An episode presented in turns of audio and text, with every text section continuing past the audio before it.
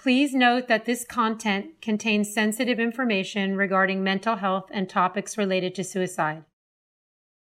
What's Underneath is a Castbox original produced in partnership with Studio 71. Castbox is the fastest growing, highest rated podcast app on both iOS and Android, where you can find all of your favorite podcasts. You can listen to What's Underneath wherever you get your podcasts, but we hope you'll give Castbox a shot and see for yourself. Hello and welcome to What's Underneath, the podcast that will inspire radical self acceptance through empowering you to embrace what's unrepeatable in you.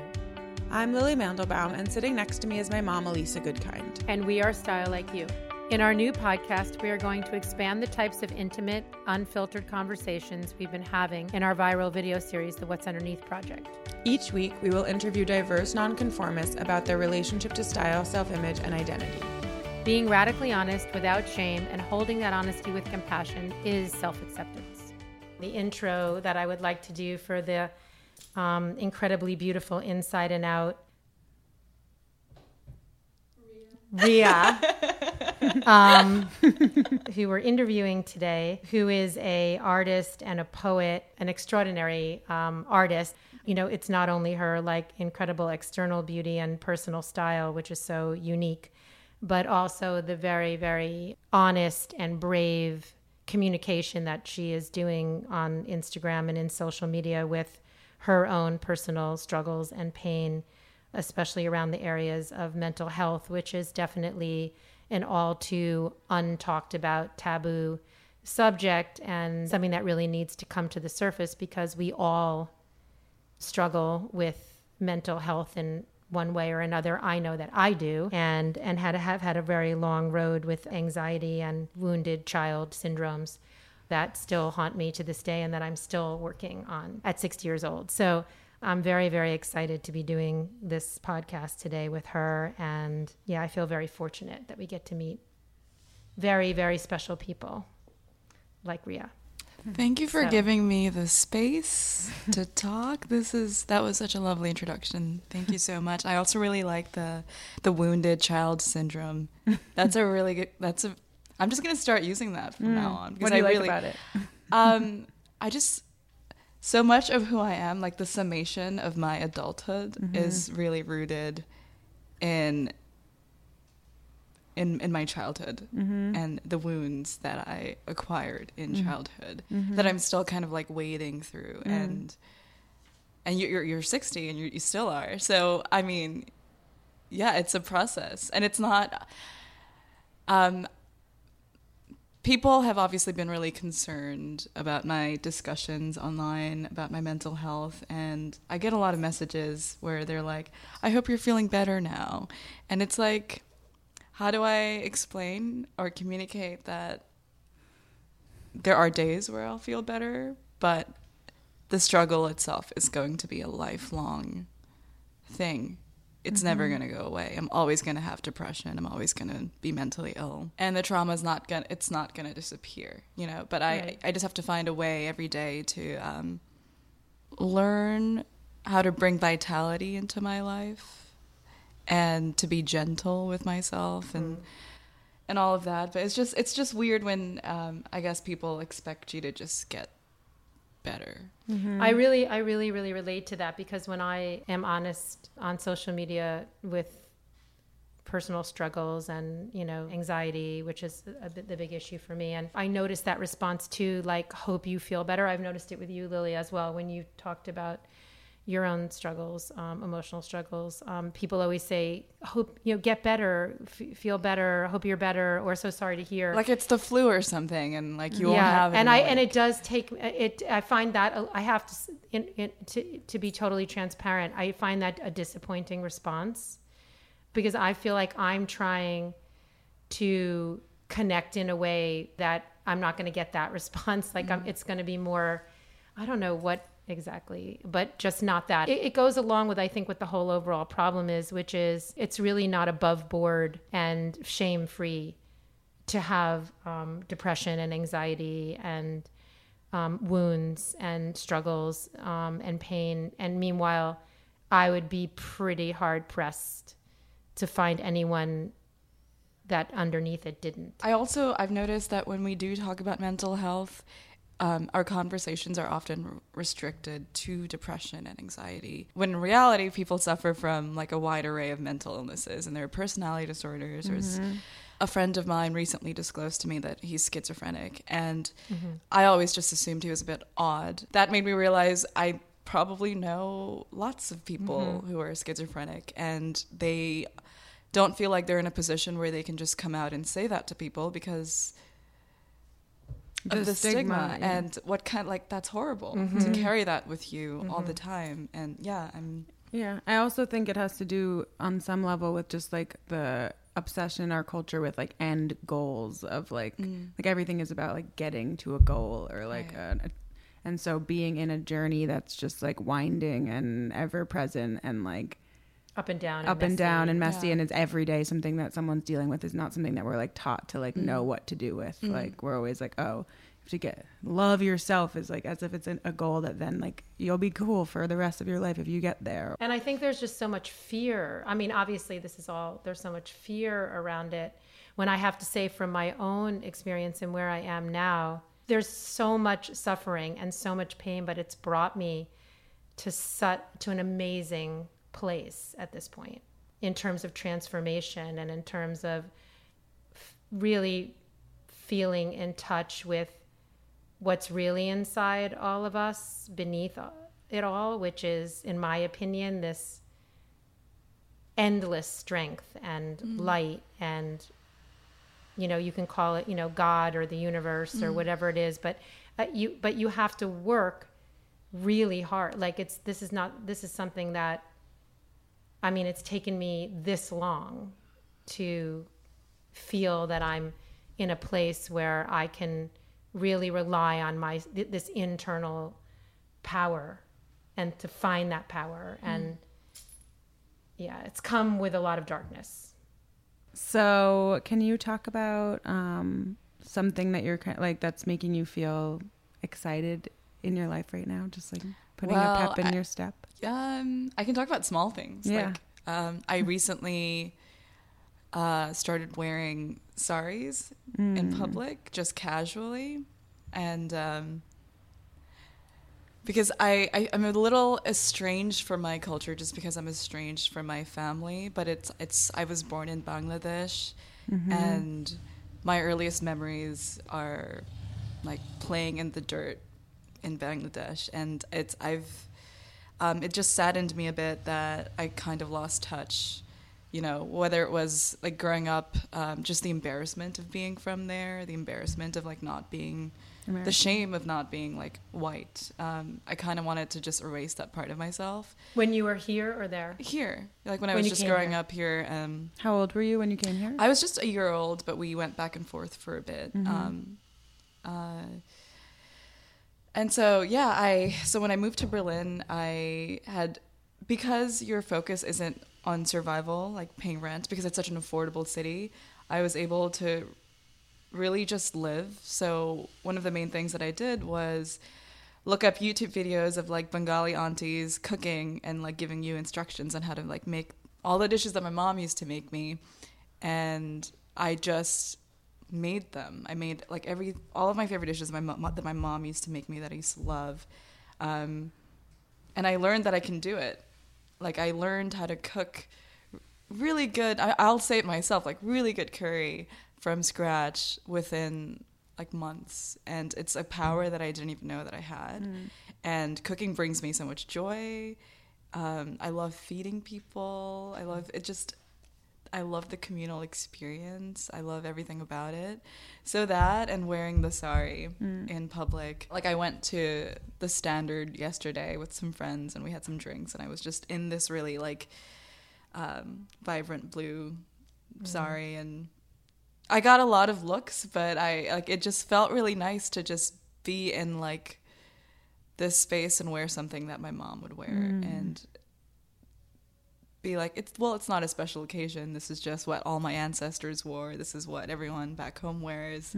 Like i don't need for it to be a special occasion in, or, in order to like put it on you know? So that was nice. Yeah. Does your mom still wear them? She does. She, she wears them like every day. Yeah. And when did you stop wearing them? Um, well, saris are for um, they're for women, like you know. So I never really had the chance. Like, you, it's not something you would wear growing up. You would wear like salwar kameez or you know, like the three piece with the veil and the the dress and the pants. But I I never really wore saris until until now. And so um, I just want to say, just mention the, something about the food, but that's you know that's really it strikes me as something that's very healing to the wounded child is to feed Yeah. yourself Yeah. Ex- yeah. well, like Yeah. correctly, what feels right. Yeah, because um, sometimes I, I would, you know, I'd get nostalgic and I would really, really miss my mother's food. But the problem is, like, she and I have a very strained relationship. And um, my mother, also, going back to mental illness, is um, obviously undiagnosed, but she's definitely very mentally ill, has always been mentally ill. Um, so my relation, she's a very kind of toxic person to be around and doesn't realize it, like is absolutely clueless. So I, I figured the best thing to do is just to maintain a distance. Like I love her from afar, Right. but it's best Boundary. not to it's best not to go there. And so that that was the best thing was like recreating all of the food that she made for me and realizing I can do it. I can nurture myself in ways that she didn't. I can feed myself and also be gentle with myself in ways that she wasn't with me and it was a very poetic kind of powerful hmm. feeling.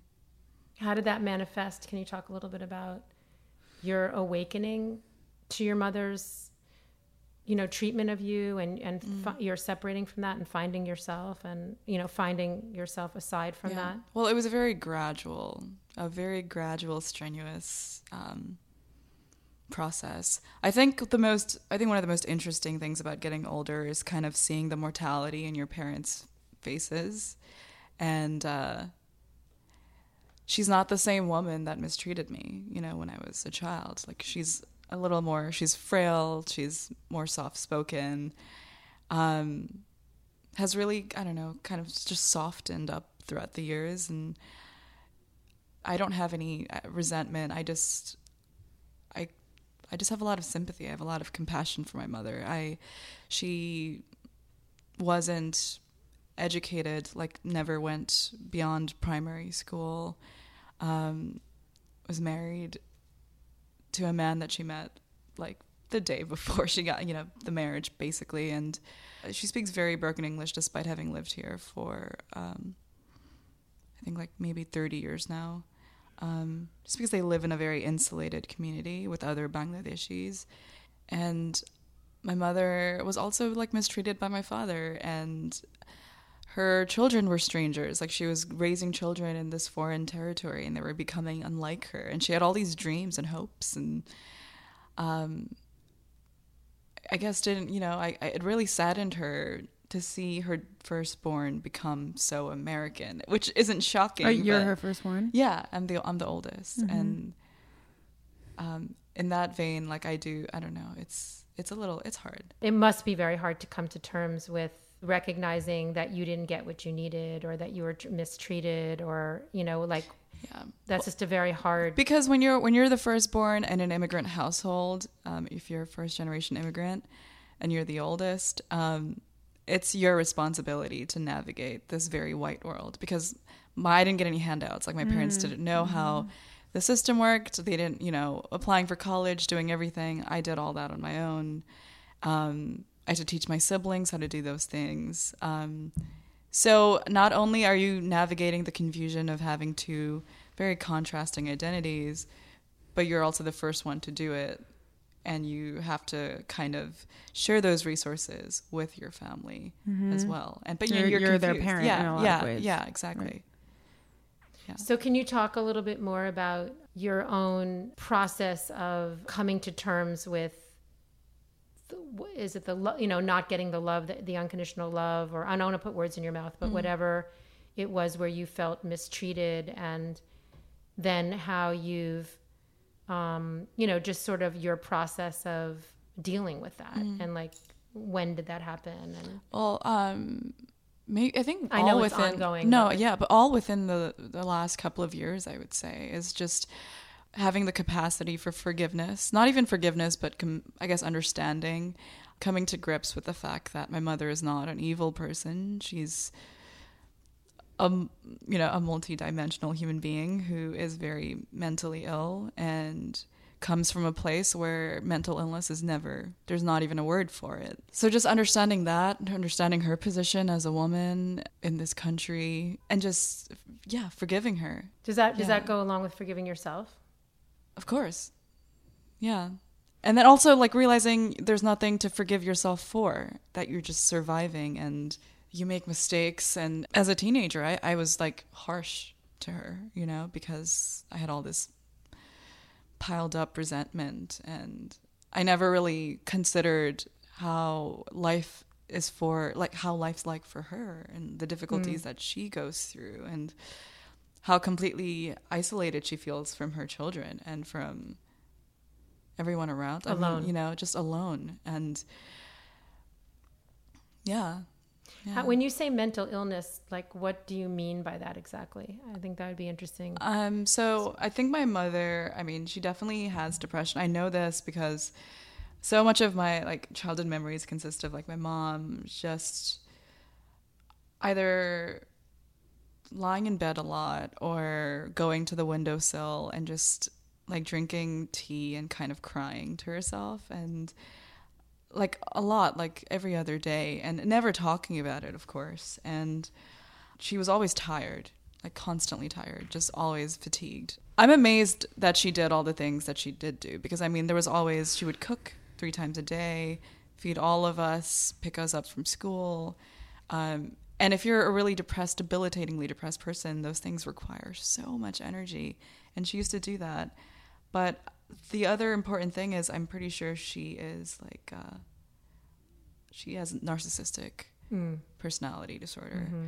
and that's a whole other that's a whole other animal. And that's where the if that goes undiagnosed and unacknowledged that can create a lot of toxicity in your life with your loved ones with just everything Right, because you Yeah. can't love, right? It's, it, you can love but you can you love in a very selfish way So, like, Like what the- would be an example of that? growing up my mother really didn't grant me my own self Mm. i was an extension of her Mm-hmm. So it was a very conditional love. Like if I did what she said, then she would love me. And if she asked me to bring her the remote and I brought the wrong remote, I'm, you know, then I would be the worst child. And it's it, literally, it's not even an exaggeration. It would be small mm-hmm. things like getting a remote or going back to the the immigrant, the old oldest immigrant child's thing. If we mm-hmm. got a letter in the mail from the government or the insurance or something and she can't speak english so i'd have to read it to her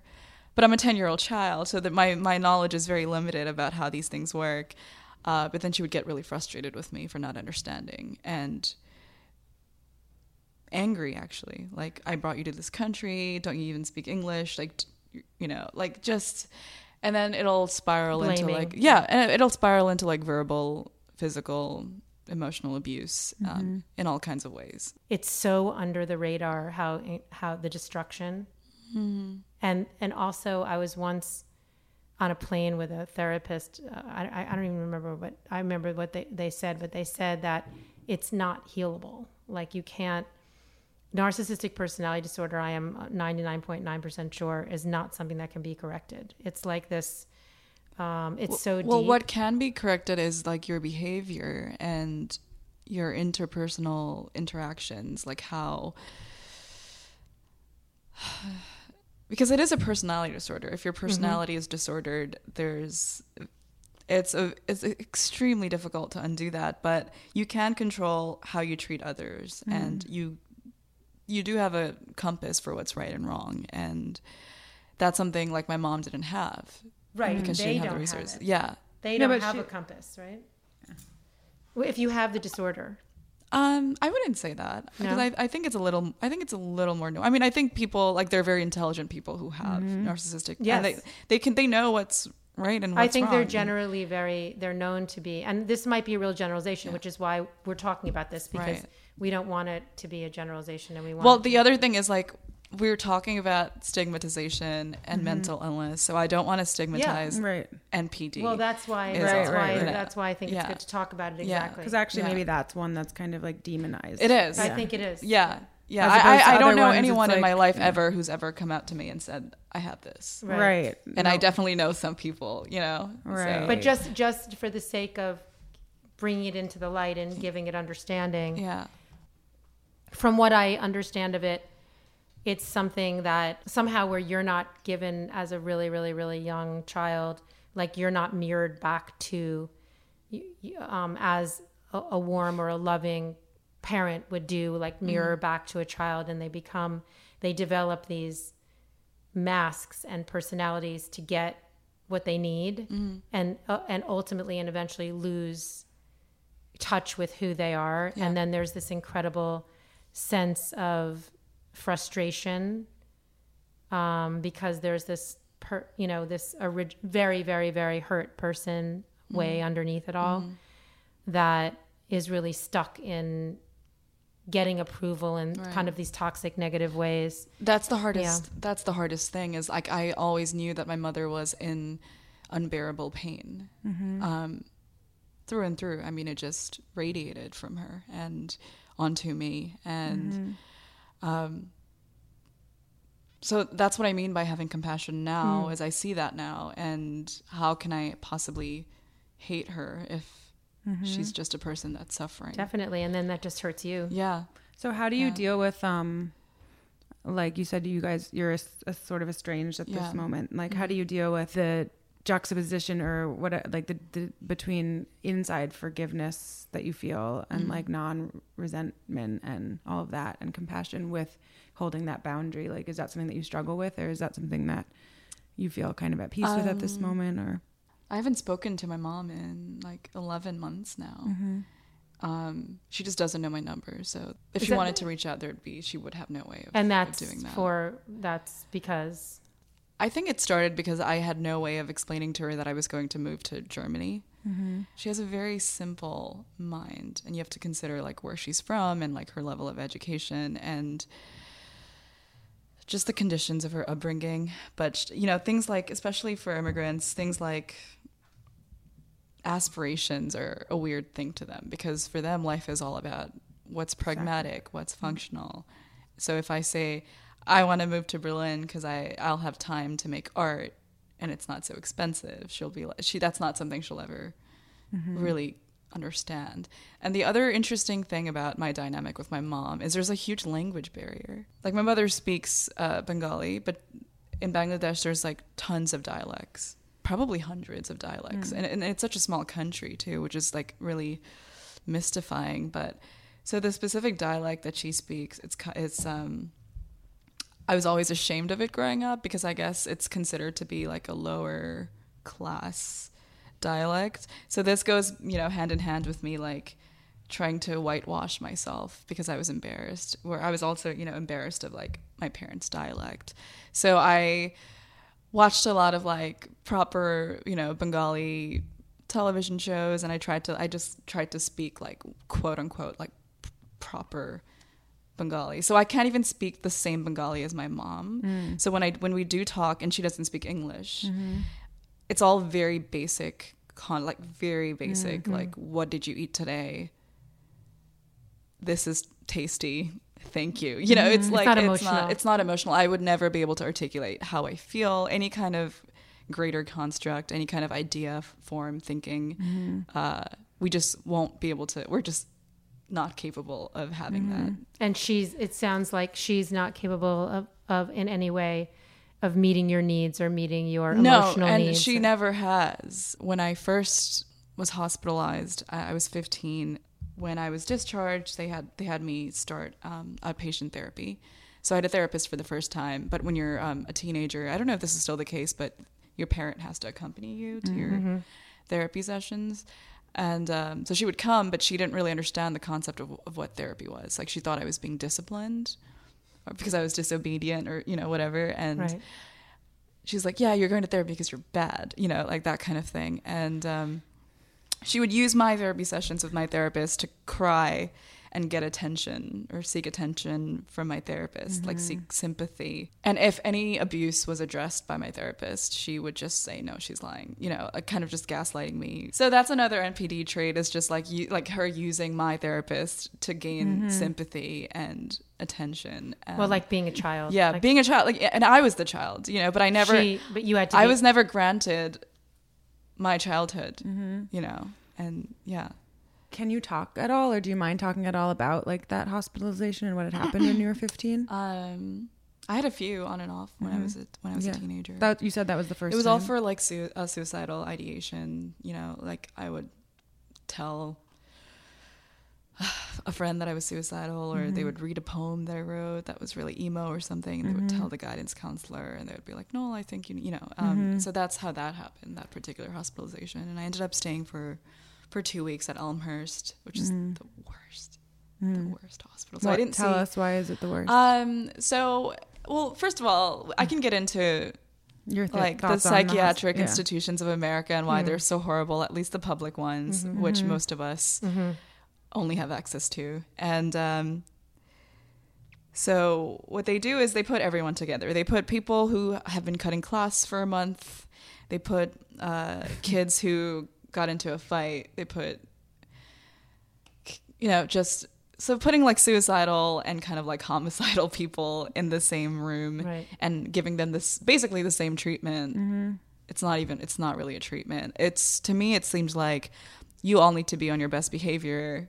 And if you do what we say, then you can get out of here. So you it's punitive. It's punitive. It's absolutely punitive. It's not rehabilitating. Um, the only thing that's rehabilitating is kind of you maybe you appreciate the outside world a little more. You know, It's conditional. Yeah, when you leave. yeah, It's yeah. conditional love. Yeah, like where you're just coming from. So exactly, it's just exacerbating exactly. the situation. So I remember the first time like leaving the hospital two weeks later, seeing sunlight and like feeling the breeze and just thinking, wow.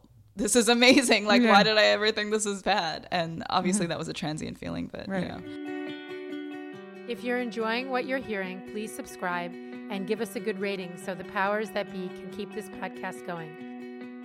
It would be great if we could talk more about your feelings of suicide or um, I mean, I don't, I don't want to put any words in your mouth, so you can just express whatever that is, what that is for you. We're made to believe that this is, oh, oh my God, this is the most unusual thing. Nobody else has these thoughts and feelings. I think that it's also a part of the human experience and and people can go in and out of feelings or thoughts of suicide i think it's um, probably not as unnatural I think most people have thought um, about it. exactly Yeah. so that's what i'm trying to say i just don't want to like Yeah. and and and it would be great if you could elaborate on that for I mean, okay, suicidal ideation is something that I it's like a normal thought. It's like what will I have for breakfast? You know, it's like it's it's it's it's a very I've had this thought for a, a decade. And when I post about it, people I guess people don't realize the difference between uh, suicidal passive suicidal ideation and actually right actual intention. And I think people don't realize that people who are depressed have suicidal ideation almost daily. I think the worst feeling for me and my depression is like the numbness. Just like the complete lack of anything, lack of motivation, lack of the disassociative uh, experience that I have with my depression is probably hands down the worst thing. It's like not feeling like a person most days um, feeling very disconnected from my body, kind of being a passive observer, participant of my life, and just watching things unfold, and feeling like I have no control over over anything. And it also like leads you to kind of become a performative person if you spend a lot of time depersonalizing, not feeling like you're in your body, but you still you still want to be like a good person, a fun person to be around. So I think I like developed this skill. I don't, I don't know. I don't know if I'd call it a skill, but you know, when I was really early on, but just giggling a lot. I used to just like giggle compulsively. Um, um, and I had these like, I've had these like laugh lines since I was a teen, and, um, and it's just, yeah. Um, like I think I'm a very excitable person. I don't think people I don't I don't know if that comes across on my social media, but I'm mm-hmm. like definitely I can be very outgoing. I can be very excitable. And sometimes it confuses me because I'm like, well, I feel dead inside. So where is this coming from? And you know, that's also it's it's all very confusing. It makes me wonder like about your art. Like how does mm. that play into feeling dead inside? It's kind of a disregard for the self, but I still see and value the beauty in life and people and interactions and relationships and art and um, like I think one of one of the things that really opened my eyes to the world growing up in a very dysfunctional, abusive, poverty ridden home is um, film. Like, I think film really opened my eyes and kind of saved my life, I think. Right. And when Yeah. did you start like making your own art and poetry and Um, stuff? like in middle school, I was I was bullied a lot. I was bullied a lot, and For what purposes? just for uh, for everything. Like I didn't have any friends. Like a, another trait trait of my narcissistic mom is she completely for, forbade me from like ever socializing, going out. Like you know, she had to have utter control over my life. So any conversation that I had without her, she had to be present. She had to observe. She had to pry. uh, You know, um, I wasn't allowed to have my own phone. You know, nothing. No, no kind of autonomy at all.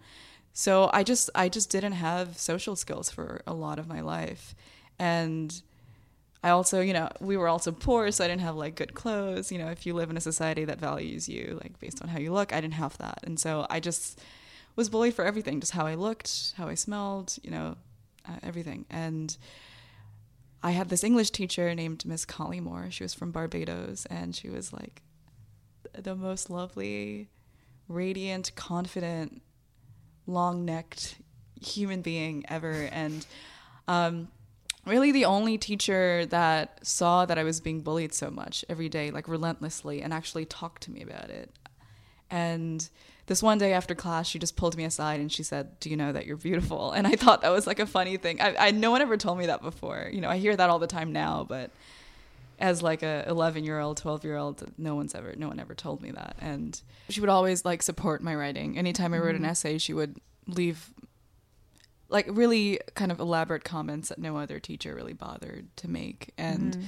she just made me really really interested in the english language. And i mm-hmm. i um I, t- I like began to take writing very seriously because she was like the only person because my parents never validated me. Like they never said good job or this is how to do this or like you know um so this was the first like adult figure in my life ever who was like encouraging me and telling me that I'm good. And so maybe it's because she was the English teacher but I was like I want to start writing like a it was to kind of cope with all the suffering that I was experiencing um and then I started yeah I started writing poetry then and did it like almost every day. And then I would show them to her um like not not as an assignment. I would just show her my writings and my musings and she would be happy to look at them and How did the writing change th- things for you emotionally? this is kind of off topic but it explains why writing was so important to me. So because we grew up poor i never had my own room like i never had my own room until i was 18 um, like we lived in a railroad apartment like the five of us just with one bedroom. And so i lived in like what would be considered the living room. And in order to get to the bathroom or to get to the kitchen or my parents bedroom you had to go through like my quote room. There were five And kids. there yeah. Oh well no no no. Like just like five of us total. So three kids including me and my parents. So i never got to like create my space essentially. And that's why that's one of the reasons why i value aesthetics so much now and objects so much now is because i never really had that. And so growing up i would always like try to customize my room and i would like i would draw a lot. I would um because and especially because i wasn't allowed to go outside or have friends really all i did was like I would make clothes for my like 99 cent store knockoff Barbie dolls out of construction paper. Like I would just like glue little skirts and, and little blouses and it would bring me so much joy and I think that was like that's really all I did like 80% of the time and um so I would do I would make all these drawings but I would come home from school and they would be in the they would be in the trash like my mom like I don't even think it was like evil like I think she just didn't get didn't it. understand like that's not something she It's under- superfluous or yeah it's yeah yeah. yeah like why would you you you have to study like what is this you know um and that's a it's a very like also an Asian immigrant household kind of constant. Or everywhere, I think really, it's immigrant. everywhere. I think it's yeah, a fearful immigrant Yeah. everywhere across the board. yeah, People who have had hardship and Yeah. have come here Yeah. as the land of yeah, milk and honey, Yeah. or somehow the idea of that or something. yeah. So how how much did um, religion play into all of this? Oh yeah, a lot. So much actually. We haven't even talked about that. Yeah. Um so my parents, yeah, they were very conservative. I wasn't even allowed to kind of let my hair down. Like my hair always had to be in a ponytail. Religion had so much to do with my upbringing. I was very devoutly religious until I was about 14. how did that manifest? Was it- Um, I would pray multiple times a day. It was that kind of mindset where I thought like if I kissed a boy, I would have to marry him. You know, that like that kind of thing. And um, I had a very spiritual relationship to Allah. I I talked to him every day. Like he he was the only being that I can speak to, that I can communicate to. It was such a comfort to have that religious spirituality until I grew out of it. But um, uh, it was also really stifling because I, I had um, parents who were Muslims but practiced it in a, in a very questionable, obviously like patriarchal, sexist way, you know. And that one of my like moments of awakening was like it was a on July Fourth we had this tradition where all of my extended family we would have a picnic in Long Island, and um, so this one picnic I was like thirteen and I was just wearing um, kind of like a a baggy t-shirt and like just normal jeans. Like they weren't form fitting or anything. But my mom was like you need to wear a veil on top of your t-shirt. And i was like why would i do that? Like there's no skin at all. And she said because your uncles are going to be there. And i remember just being like well like if my uncles are looking at my chest at their like 13 year old niece's chest that's probably on them. Like i don't have to you know I, there was something wrong there and i don't know why it is like that moment in particular that really gripped me because there were so many other instances of very similar things ever since then i kind of just started rebelling more and more which obviously really upset my parents but um And how did that manifest? What were you doing to rebel? I started dressing myself in the ways that I wanted to express myself and like in the ways that I felt comfortable and I would get beaten every day because of it. I would get yelled at, you know, slut shamed. Before I'd even like had my first kiss, I was slut shamed by my mom, you know, just because of what I was wearing. Like her she would always surveil my body. Like my body was an object for her to constantly surveil. She had this she was obsessed with it. Like she was obsessed with my body. And that's like that's something that's another whole thing. Is just her obsession with how I presented myself. And your, that your body is like yeah. this. Is this is this just by the nature of it, just being that the body, Yeah. a female body that you're. immediately sexualized. Yeah. as as a child, you know, immediately sexualized as a child, and it's interesting, you know, um, considering. I mean, in her eyes, she was probably just shielding me from from men, but it's it's just funny because the person that violated me the most was my father, who like sexually abused me, and that's where the hypocrisy comes in. Is because my father was equally like.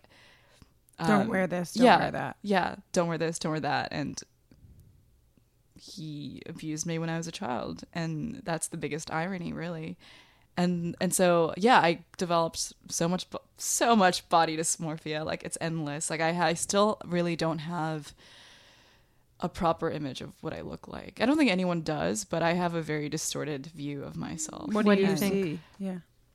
I into like intellectually I know that I'm attractive, but I don't, I don't there it's very rare for me to feel it. Mm. It's it, it, there's a dissonance between how I feel and how I know I look to others. When your teacher told you that you were that you were beautiful, pretty or beautiful, Beautiful. that's obviously something that's really stood out for you. Her saying that to you, like Mm-hmm. what, why, what, what happened at that moment? I was cynical even then. Like I don't even know. I didn't think that she necessarily meant it, but I appreciated that she said it because no one, just no one has ever had ever said something like that to me before, and it just made me feel like I was seen. Mm. Mm-hmm. I, I felt seen. Mm-hmm. Really, is what happened there. Mm-hmm. And so you said, so you were saying that you started rebelling and wearing what you wanted to wear, but then mm-hmm. getting beaten up. What other ways did you like sort of rebel? I would just not come home mm. on time. I sort of started making friends and I would go out with them and ugh, another NPD mom thing. My mom and I told you I didn't have a cell phone. So what my mom would do is she would she would um trace all the calls that I would make from like the landline phone. So she would like redial and then find all the numbers of my friends and she would save them. And this one day I remember during lunch in high school, I had to like call my mom to let her know that I would be going to the movies. And I was dialing her number on my friend's phone and it showed up as like crazy lady. And I was like, um, why is my house phone number saved in your phone as crazy lady? And she was like, oh, like she called me one day, like really hysterical, like crying. And I was like, what? So it turns out my mom had been like calling the very few friends that I had and um, telling them to stay away from me, like crying hysterical because in her eyes they were taking me away from her. Like her possession of me was being threatened and I was like learning who I was outside of her and her dominance over me. So was, was the so and then when you so you said that your first like hospitalization was 15 and that was like right when you were starting to rebel Mm-hmm. Yeah, it seems. yeah. So can you talk about like what you do you feel like there's a link between that like what started Of, of happening? course. I mean, I kind of, I, I was rebelling, but I was also kind of like, I guess, reckless. Mm-hmm. Um, and also, my depression started manifesting like right around 15. Um, Can I was always like, I was always Yeah. a very gifted, they, they call, I mean, I, I am totally against this term, but I was a gifted child. And then when I started high school, um, and I didn't know, like, I didn't know the terminology that I could use at the time, but found myself going to the nurse's office like every day just to like sleep, to, just to take naps on like the leather couch. But I did it every day. I would skip class and just sleep. I mean, now I know it was because I was really depressed, but I, um, at the time, it didn't, you know, I just felt like I was being a bad student and all of these expectations that I had as, you know, a child of immigrants to succeed and excel in you know academia and to make my parents sacrifice worthwhile it was all it was all really much crumbling pressure, so yeah. quickly like so quickly um so yeah i stopped. I went to like a very um, elite high school where everyone was extremely smart. And so i was kind of the odd sheep you know because i would i would cut class and where like we had we had a very strict dress code as well where you would get demerits if you showed your shoulders or if your skirt was like two in, like more than two inches above your knee. And i would get demerits every day like every day like candy like every day and i couldn't go to prom i couldn't do anything because of these demerits and i didn't care i would just i would keep i would do i did it every day i really really didn't care You were fighting to be yourself. You were fighting to know who yeah you were. yeah You and i didn't know who i was yet but i kind of wanted to find to out. really shove myself You had to fight direction. to yeah. find it. You Yeah. you had to fight. yeah If anyone ever tells me what to wear, Mm. honestly, like if I I remember there was a couple of times on fashion shoots or whatever, and they're like. The, the the celebrity or whatever like you have to you, everyone else on sets got to wear like red or black or something and i would i would come in orange i mean there is like no way Mm-hmm. i cannot be told what to wear like ever and it's it's just all about Mm-hmm. i totally feel that I will do the exact opposite. And when I was in school, I used to also same thing. Like if I, it was kind of like private school and high school, and you could wear on Friday, you could wear jeans or something, and I would like wear them yeah And every other day or like. And then well, I get yesterday, I mean, yesterday I, d- I made fun of you because I'm Oh, like, right. you're 60 years old and you're still so identified with your your six, inner 16 year old rebel that she went to lunch with her dad um, would, uh, At at, the Ivy Princeton club. Club. i love that. the Princeton Club in Midtown, which is all suits, and she wore this ratty, raggy bandana she's wearing now, Oh and my like God. like a just A the, the most striped un t-shirt. Princeton Club outfit. I was like, Mom, you're gonna give your your father a fucking heart attack. Can you just like maybe just not do that? And But she the was thing like, is, no. that I, I, it's not even. I'm not even doing it purposely. It's just Mm. I couldn't. Do it any other way. This is what I felt like yesterday. That's it. This is how I feel. Yeah. Uh, Otherwise, I would I would cry in a corner. all That's day. so that was my whole experience. That was my whole experience. Like I didn't know, but this is how I felt, and this is what I was going to. Be. I'm either going to be myself or I'm going to cry in the corner all day. Exactly, exactly. and like clinging to myself or who what I thought like myself was was so important because I for the longest time I was deprived of that. I really just want to kind of get into like like the beginning of your me- of like struggling with the mental health and like being hospitalized, being a few times in your teens, and like I'm so impressed and so inspired by how like um, honest you are about it now and how self aware you are now and, and brave to talk about these things. And like just your more of your journey with that and like um, more of your journey with owning the mental health struggles that you have and also with learning about what they are and even knowing how to identify them the way that you now are so like literate and articulate about um i don't know it's a big question but i guess i'm just cu- that's kind of where i'm trying to go i don't There know just needs to be a revolution in the way that we talk about mental health. There Mm-hmm. there just needs to be. It's been across the entire world. No Mm-hmm. one no one there's not a place where uh, people openly talk about it. And it's it's I'm I'm fucking I'm sick of it. Mm-hmm. I'm sick of it. People deal with this. People deal with this daily. People lose lives. Mm-hmm. Um and was there like a straw that broke a camel's back where you like were you ashamed for a while Uh, then- yeah, I'm still ashamed. Right. I mean, I'm still on the daily ashamed. I mean, I won't even tell you my other diagnosis. Right. Like, I, I'm not just depressed. I have another, I have a whole other thing. And um, I'm still like grappling with like, do I tell, like, usually I'll feel, pe- I'll feel. Like, my closest friends know all of my diagnoses, but um, I'm like, do I, do I say it publicly? Um, I, that I still don't Right. know because it, I'm already, I already feel so vulnerable online just because I have to deal with so many people and their baggage and their opinions or their, um, inse- you know, just their lack of awareness.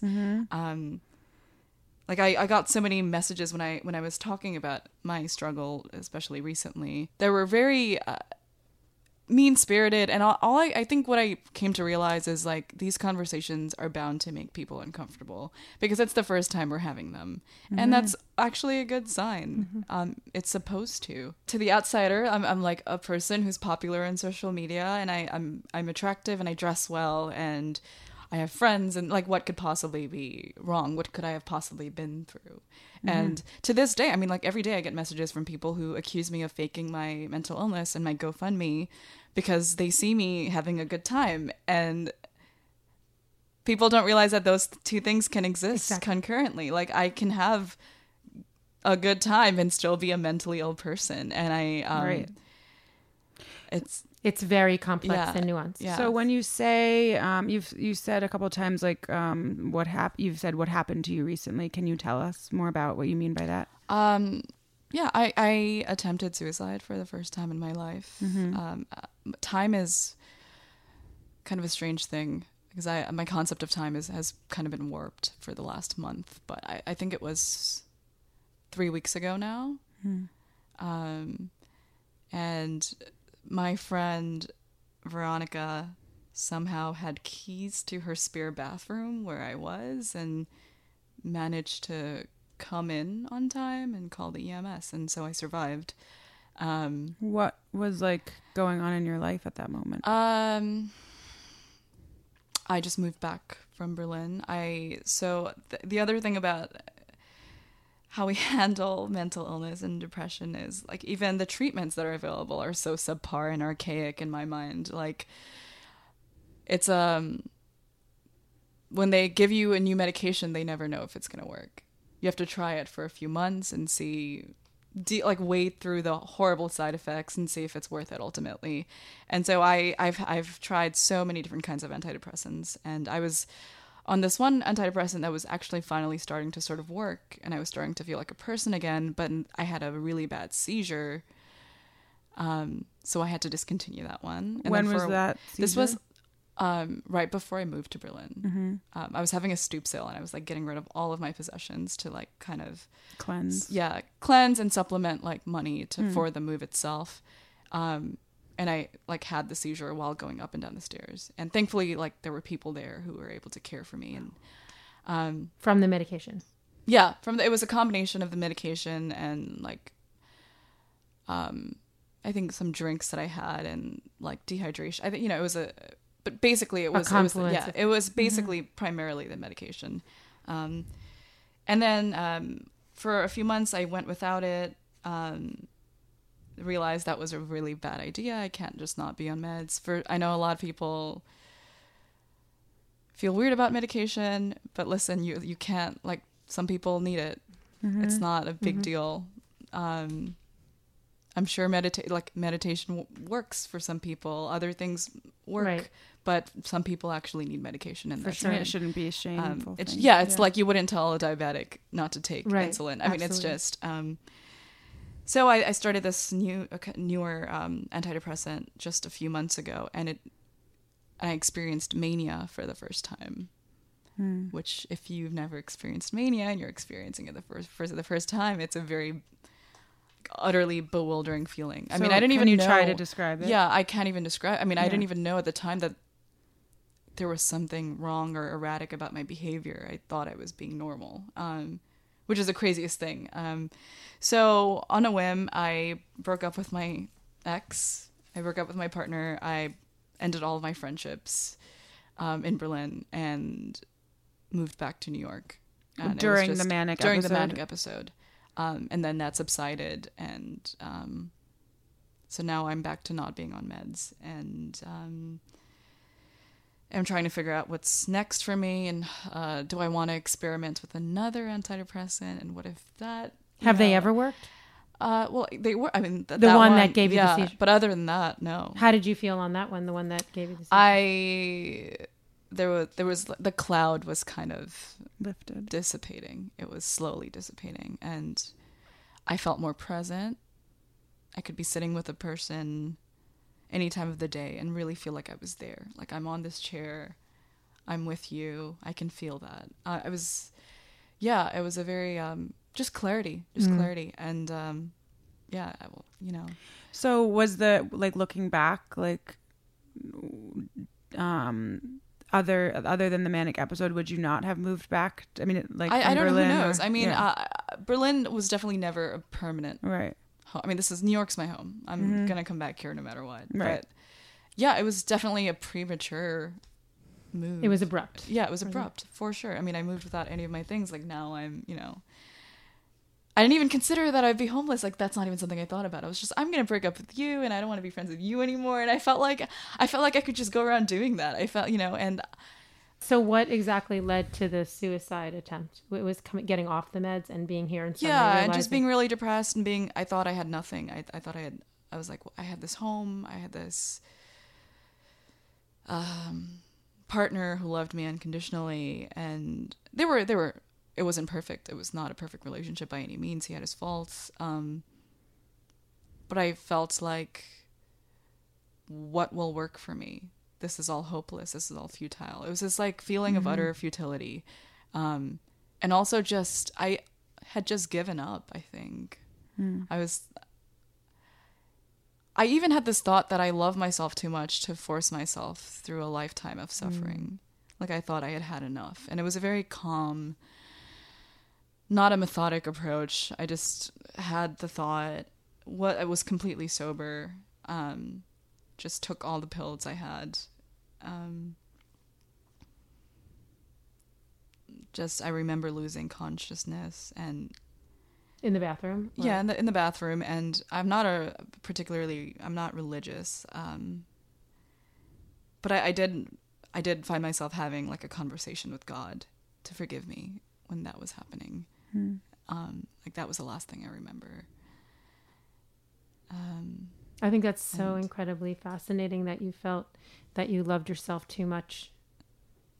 That- yeah, that because people that usually think it's because oh, it's because I think I'm worthless or like I don't I don't. I know that I have a lot to offer. I know every you know everything nice that you can say about me. I I know that. Mhm. Um but at the end of the day I'm still suffering suffering and there's n- I don't know what to do Mm.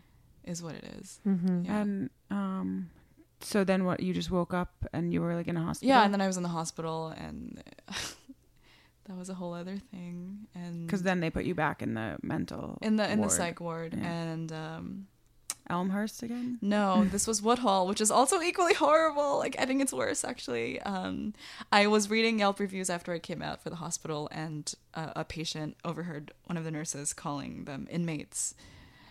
Um, uh, yeah, I witnessed just abhorrent behavior. Just people like really mentally ill people, schizophrenics, being manhandled. Um, but also the facilities themselves were horrible. Like we didn't have socks, and it was extremely dirty. There were there were, like there were like blood stains on the wall, and there was um.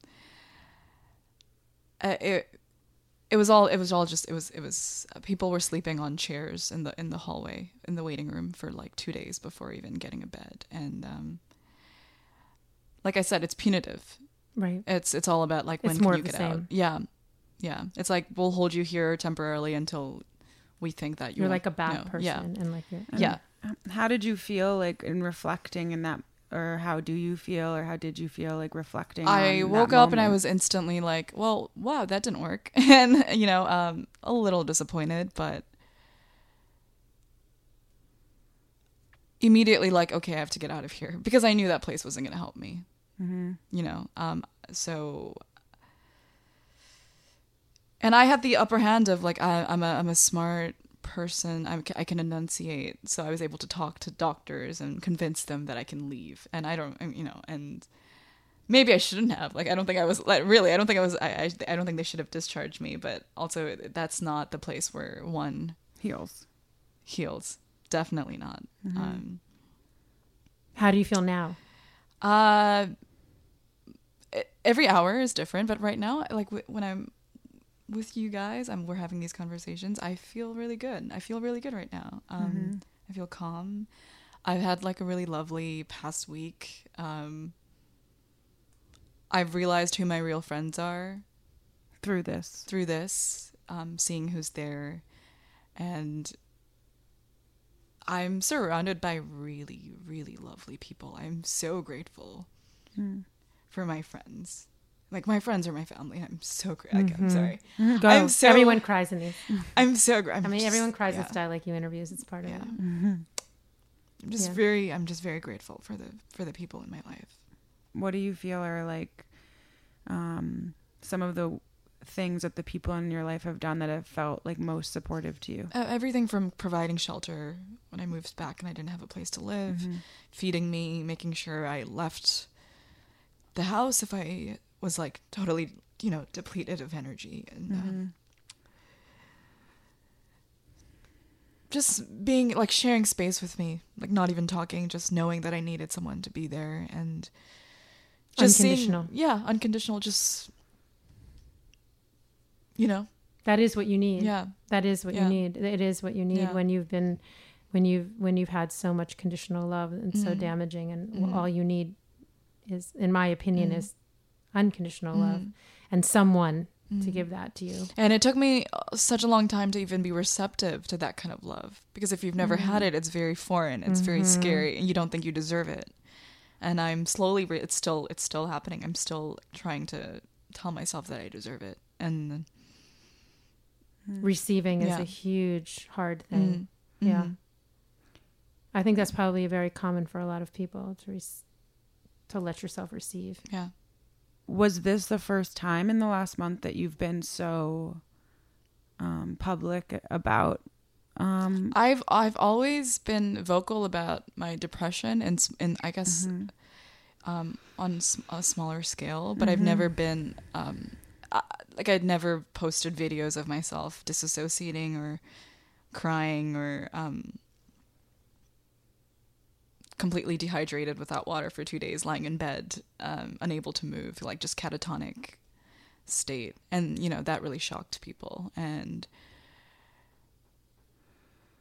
People are really abra- abrasive, and I, I guess when, when they kind of see you as a commodity when you have a following, and they they don't ask you questions in the way that they should, and people will they'll be very. they think you're not Yeah, lonely because yeah, of the yeah. thousands of Yeah. followers. Or and they'll be like, "Why are you posting this? Like, you should get off your social media. You should people were like, "Don't you have friends who are there for you?" And I'm like, "Yes, I do." Like, you have no idea. Like, why are you making these assumptions about this person that you don't know? It, but also, like, I'm doing this deliberately, not only to cope. There are worse coping mechanisms, but also to show other people that they're not fucking alone. Totally. Um, they need to see themselves mirrored. They need to see themselves reflected. And I- I'm tired. Had of, you seen it no, when you were younger? no, I had never seen that, Right. and it would have. God knows, it would have helped so much uh, as a teen, as a young The adult. validation. Yeah, Is it like you were saying, like that Yeah. that empty? Yeah. I mean that that empty empty hole of validation that you don't didn't because you never Yeah. got it.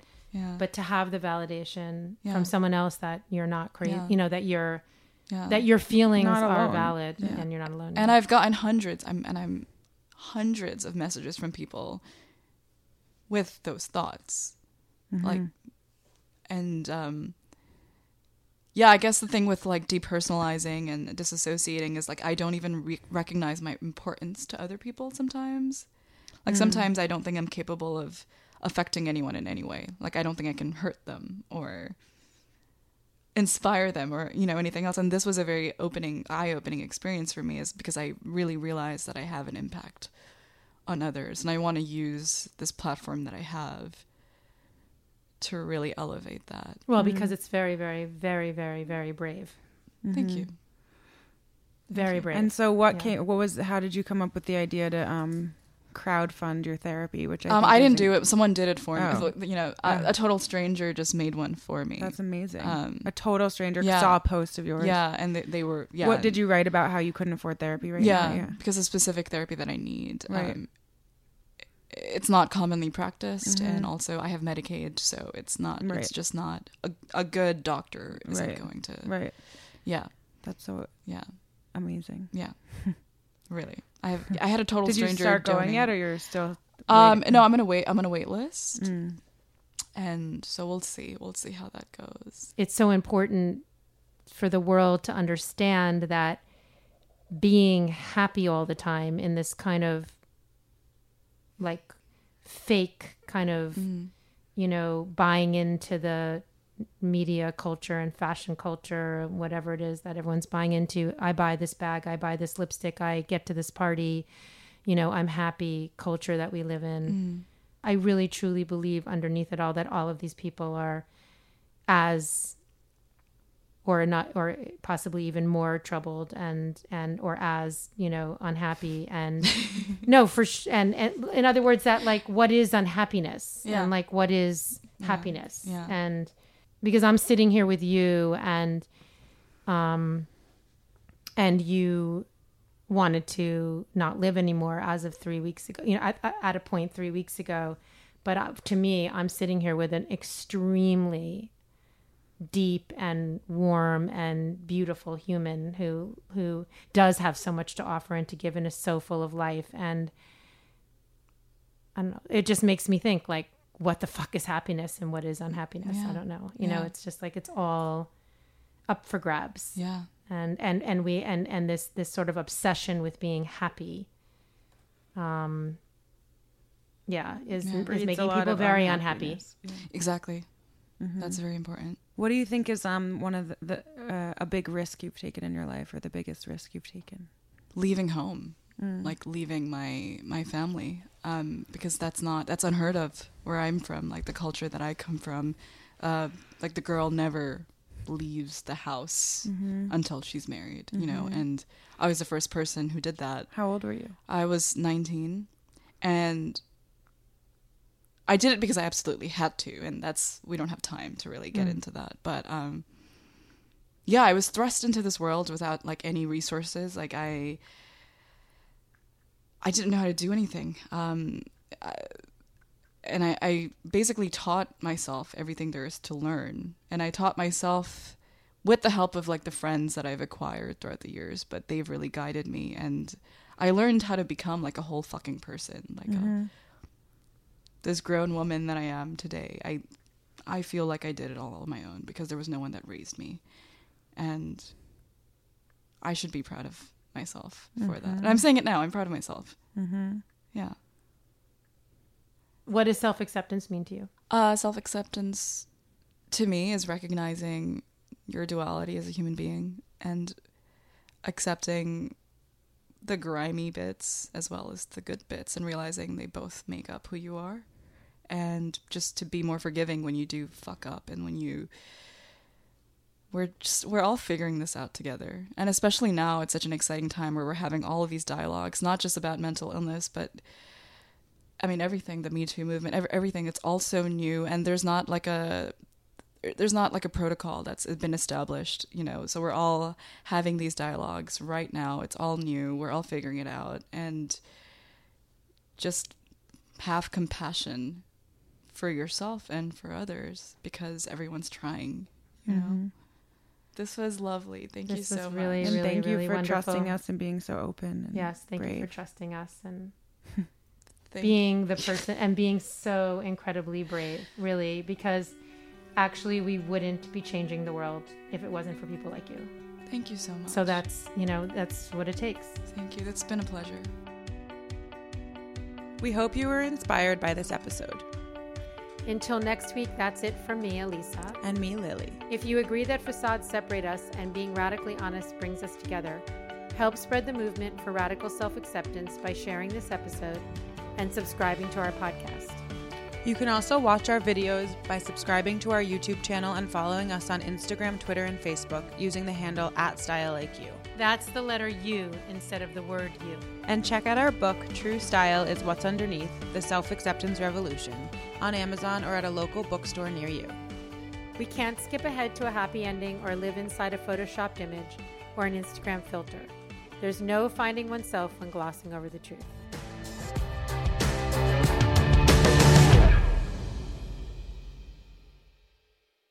A note to all listeners that if you are experiencing suicidal thoughts, please call the National Suicide Prevention Lifeline 1 800 273 8255. Hi guys, I'm Kyla Coleman.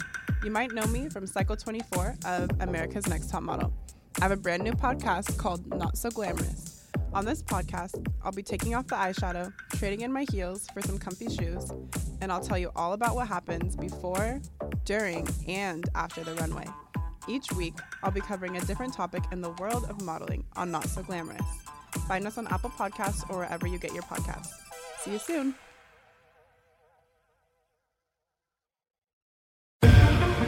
Hi, this is Candace Lowry from Persister. Persister is a podcast where I interview badass women who've broken down barriers to really make a name for themselves. I'm talking to actors, entrepreneurs, and just women who know how to get stuff done and can help you learn how to get ahead. You can listen to Persister on Apple Podcasts or wherever you get your podcasts.